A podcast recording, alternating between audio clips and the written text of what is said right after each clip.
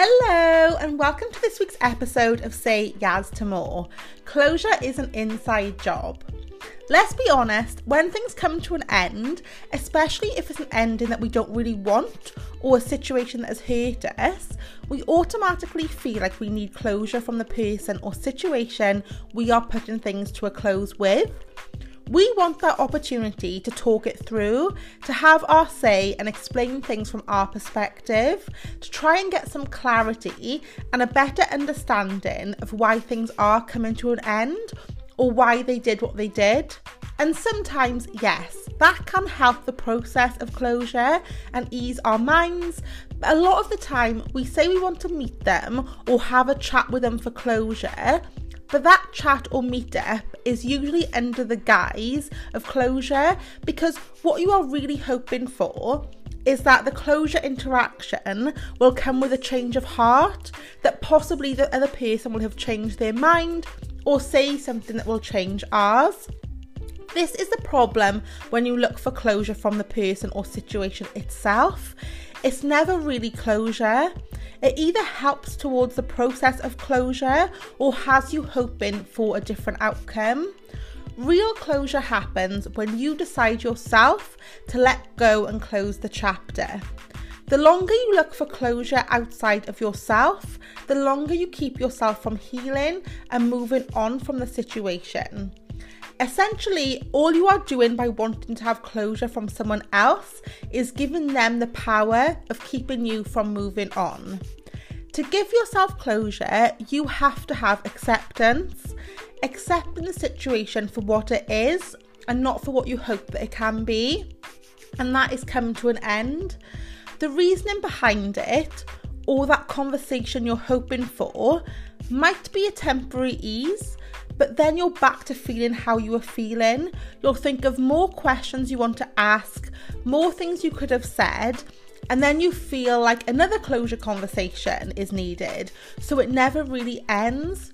But once you've accepted the, situa- the situation for what it is, that's when you realize that there is no closure conversation that is needed because whatever is said, it doesn't change anything.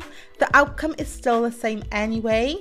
There is no conversation that can, that can allow you to move on apart from the conversation that you have with yourself that you are going to move on. Just because you've decided you're going to accept the situation for what it is, though, and give yourself closure, that doesn't mean you're over the situation straight away, but this is the beginning of your process to moving on. Rather than waiting for closure from someone else and staying stuck in the same place. So you've got to a place where you've accepted the situation for what it is and going to give yourself closure. Now what? Now is the time that you focus on yourself. All that time and energy that you've spent overthinking the situation, hoping for closure, you now put that time and energy into yourself and writing a new chapter. Here are some steps that you can take to do that. So, the first step is to process your feelings and go through the grieving process. Let your emotions out and don't be shy in doing so because when we mask our feelings, you know, put on a smile and pretend everything is okay to look strong, we don't actually allow ourselves to grow because we ignore the problem rather than facing it head on. Ignoring the situation doesn't heal the situation, it just suppresses it. So, all of that emotion will be stored in your body and builds up. So, it's really important to face what you're feeling rather than distracting yourself from it.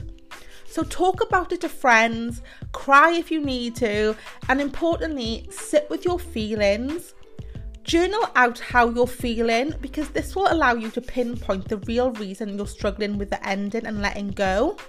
Now, I'm not saying that it's never because of the relationship or circumstance that has come to an end.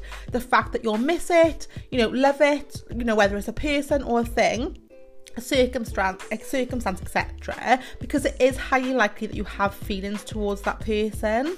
But also, what people avoid sometimes is that it's not necessarily about that person or circumstance, but actually about the way the ending has made you feel about yourself or a deeper subconscious feeling that has been brought to the surface because of that ending.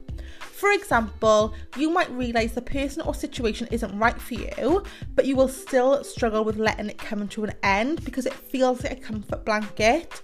This could be for many reasons. It really does depend on the situation, but some reasons could be that you're scared of change, you're scared of being alone, you have a trauma bond attachment, you have abandonment issues, you struggle with your self worth, the list really is endless, but the more you sit with yourself and how you feel about the situation, the more you'll be able to pick up on your thoughts and what is coming to the front of your man- mind of why you're worried about the situation coming to an end.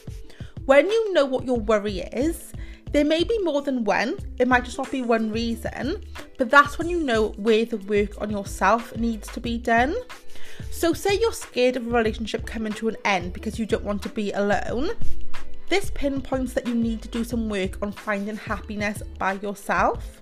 This is why it's so important to grieve because when you grieve, you not only learn to let go of the situation, but with grief, you also learn a lot about yourself too because it highlights where you need to do your own work. It opens your eyes up to a lot of things that you didn't see when you were actually in the situation. The narrative and self talk you give yourself during the grieving stage is also so important because it can either keep you stuck or push you forward. So, for example, you could either give yourself a self pity narrative, which is something like, Why is this happening to me? I don't want this to come to an end. I'm never going to meet someone like them again or you can give yourself a more motivating self-talk which which could be something like this is happening for me so I can get closer to what is meant for me and what I deserve. One statement brings us down, and one can make us feel excited and brightens us up. The stories we tell ourselves really does have an impact on our mood, and that is in all situations in life. Secondly, I'm not going to say this happens after the grieving stage because I recommend starting to do these things during the grieving stage also because they will boost your mood, but they will also feel easier after the grieving stage because you're just more positive about the situation. Plus, you will know by this point where you need to do the work yourself. But the second stage is the stage where you focus on yourself and leveling up. This is the stage where you grow. It's a stage where rather than looking back, you start looking forward and start giving yourself more love and kindness, especially if you are someone who was scared to be alone. This is your time to find happiness within yourself and give yourself the love that you've been looking for in relationships. So, you do this by prioritizing and focusing on yourself, everything from your goals, your mindset, your well being, and your happiness. And thirdly, the final stage, you get your happiness and your glow back. You get to a stage that you never thought you'd see again when you were going through the grieving stage, and you realize and see proof in the fact that closure was never something that was going to come from them, but it was always something that you had to give yourself. I hope that you got value from today's episode. If you did, I would really appreciate it if you hit the follow button and subscribe, leave a rating, a review, and or share my podcast on your socials with your friends and family to spread the podcast out wider. You can find me on Instagram and TikTok with the username Yasmin Marie Kurt, which you can also find in the show notes. As always, thank you for taking the time to listen. I really appreciate it and I can't wait to catch up with you next week.